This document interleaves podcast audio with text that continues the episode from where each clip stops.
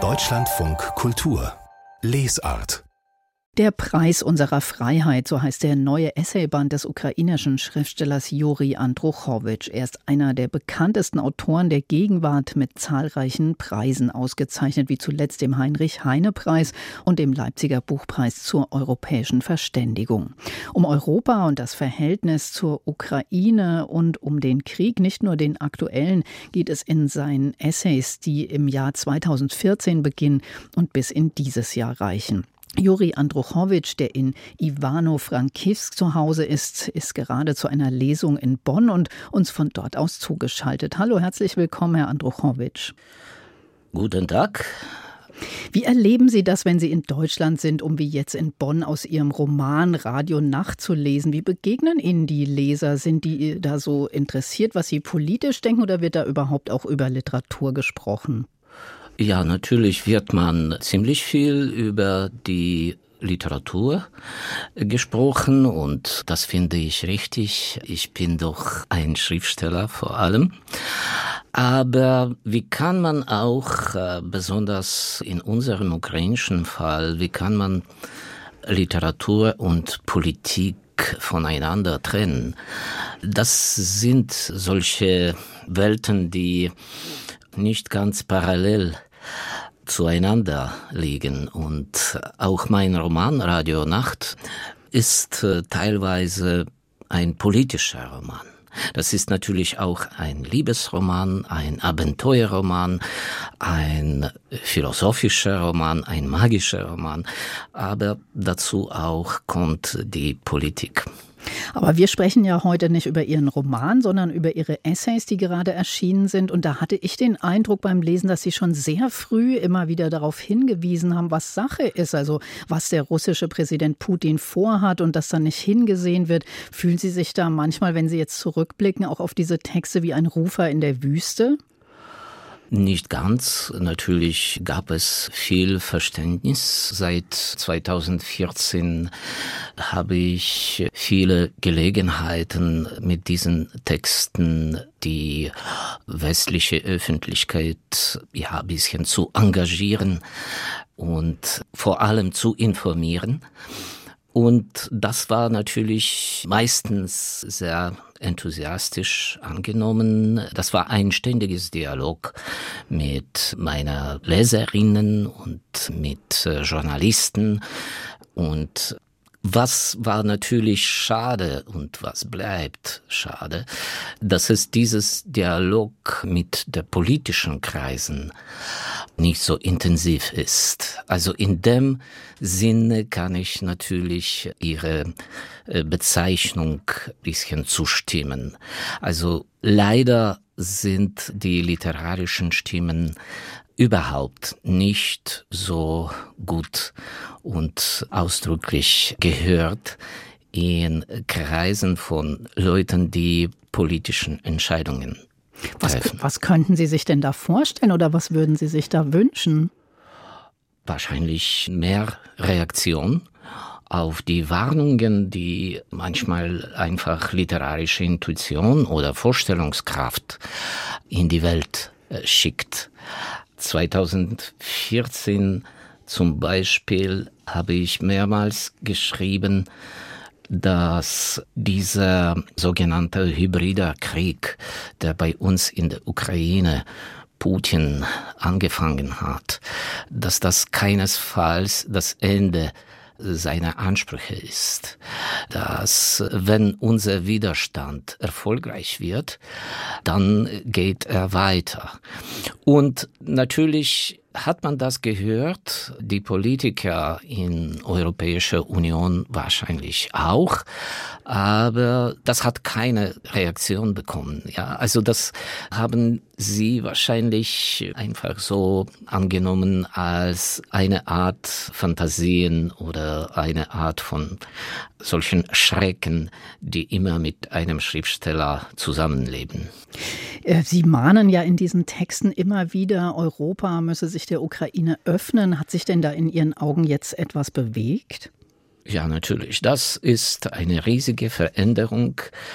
Die äh, habe ich persönlich ziemlich dramatisch erlebt am 27. Februar voriges Jahres. Das war der dritte oder vierte Tag der großen russischen Invasion. Und ich habe die Worte von Ursula von der Leyen gehört, die überall in der Ukraine vielmals zitiert wurden, dass die Ukraine Europa gehört und dass die Europäer wünschen, dass äh, die Ukraine ein Teil von Europa wird. Das war für mich wie eine Revolution und ich war absolut glücklich, diese Worte zu hören, obwohl gleichzeitig habe ich noch was anderes gehört, und zwar ein drastischer, schrecklicher Signal der Sirene. Also ein Luftalarm hatten wir gerade in die Minuten. Und das war für mich wie eine Metapher, eine grausame, brutale Metapher. Die Ukraine bekommt ihre europäische Perspektive gleichzeitig mit einer russischer, grausamer, brutaler Attacke auf unsere Freiheit. Mhm. Ich äh, fand das auch sehr erschreckend, als ich bei Ihnen gelesen habe in einem Essay, das heißt Nach Butscha, und da schreiben Sie, uns darf es nicht geben.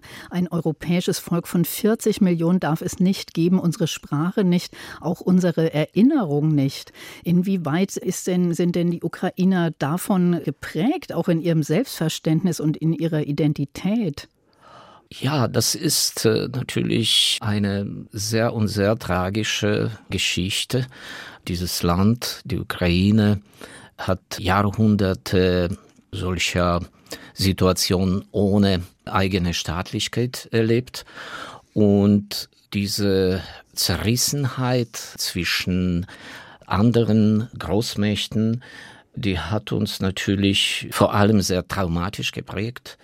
Bis 1918 gab es äh, keine ukrainische Staatlichkeit, äh, dann eine kurze Episode mit erstem Versuch, eigene Republik zu bauen, zu schaffen.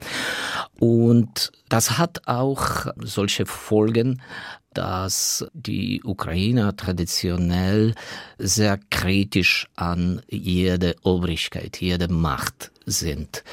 Und besonders wenn diese Macht aus einem fremden Land kommt, aus einem anderen Staat. Und das ist wahrscheinlich der Grund, dass die Ukrainer in diese Tage so kämpferisch und eigentlich so erfolgreich diese Staatlichkeit und diese Freiheit verteidigen. Das wollte ich gerade nachfragen, ob denn daher auch dieser Zusammenhalt kommt, der ja doch beeindruckend ist und, und auch diese Widerstandskraft, die man da sehen kann in der Ukraine. Hat das damit zu tun mit dieser brüchigen Identität? Ja, ich würde nicht diese Identität als brüchig bezeichnen, aber äh, jedenfalls als eine unglaublich komplizierte und äh, traumatisierte Identität. Zum Beispiel hatten wir sowas wie eine echte Genozide erlebt in äh, 30er Jahren 20. Äh, Jahrhunderts eine, ein großes Verbrechen des stalinistischen Regimes gegen die Ukrainer, der große Hunger in der Sowjetukraine, wo so zwischen vier und sechs Millionen Menschen ums Leben gekommen sind. Dann kommt natürlich der ganze Schmerz des Zweiten Weltkriegs und so weiter und so fort. Also das äh, schafft schon eine, eine ganz besondere Identität und der Hauptakzent in dieser Identität ist nie wieder. Wir wollen nicht vernichtet sein. Also wir machen einen Widerstand, um zu leben, zu existieren und zu sein. Jetzt sind Sie selbst ja auch in der Ukraine geblieben und waren, soweit ich weiß, auch nicht mal länger weg jetzt, seit der Krieg ist. Ähm, wie ist da das Leben? Wie, wie hat sich der Alltag und Ihr Leben dort verändert? Das war sehr spürbar, diese Veränderung äh, am Anfang äh, der großen Invasion. Ich meine jetzt die ersten Monate. Und äh, danach gab es etwas äh, wie, das ist ein schlechtes Wort, aber ich muss es verwenden, also so wie Stabilisierung der Kriegslinie, Frontlinie und die Regionen, die mehr oder weniger so geografisch lokalisiert sind, dass sie weiter von der Frontlinie beziehungsweise von russischem Territorium entfernt sind. Die leben heute ich bitte um Entschuldigung wieder für dieses Wort normal, was nicht bedeutet, dass wir bei uns keinen Krieg spüren. Die Kriegssituation ist aber viel, viel weicher in der Westukraine zum Beispiel aber die, die Soldaten, die äh, Militärleute, die Männer und auch die Frauen, die an der Front kämpfen, die sind natürlich auch von unserer Region in die Armee gekommen. Und das ist die sehr tragische Sache, wenn Sie zum Beispiel in unserer Stadt, in Ivano-Frankivsk, auf der Hauptstraße sind, im Zentrum, Sie spazieren diese Hauptstraße entlang, das ist eine Fußgängerzone. Und Sie sehen, das alltägliche Leben ist irgendwie wie früher. Die Läden, die Cafés sind auf, äh, die Leute machen ihre alltäglichen Sachen. Nur, dass sie eine ganz besondere tragische Ausstellung dort sehen. Da sind die großen Bilder, die Fotoporträts von allen Bewohnern unserer Stadt, die schon in der Armee gefallen sind. Und man kann das nicht vergessen. So sieht das Leben aus. Also ist der Krieg auch schon Alltag geworden. Er geht ja auch viel länger, als am Anfang wahrscheinlich jeder gedacht hat. Sehen Sie da irgendein Ende in Sicht? Ich sehe kein Ende. Ich kann vermuten, wenn im März Putin die nächsten Wahlen in seinem Land sozusagen gewinnt, wenn er für sich diese, ich weiß nicht, 80 oder 90 Prozent der Unterstützung malen wird, dann kann es zu, zu einer Pause kommen. Wahrscheinlich wird er für einige Zeit ziemlich zufrieden mit diesem Ergebnis dass er wieder schon zum Präsidenten gewählt wurde, obwohl es, äh, wir wissen, dass keine echten Wahlen gibt. Aber dann wahrscheinlich kann eine Unterbrechung im aktiven Krieg äh, beginnen und leider sehe ich das als kein Ende, nur als eine aufgeschobene weitere Invasion. Also ohne radikalen Änderung des politischen Systems in Russland wird es kein Ende in äh, diesem Krieg geben. Juri Andruchowitsch, vielen Dank für dieses Gespräch in Deutschlandfunk Kultur. Dankeschön. Und die Essays von Juri Andruchowitsch sind unter dem Titel Der Preis unserer Freiheit bei der Edition Surkamp erschienen. Aus dem Ukrainischen übersetzt hat Sabina Stör die Texte. 207 Seiten hat dieses Buch und es kostet 18 Euro.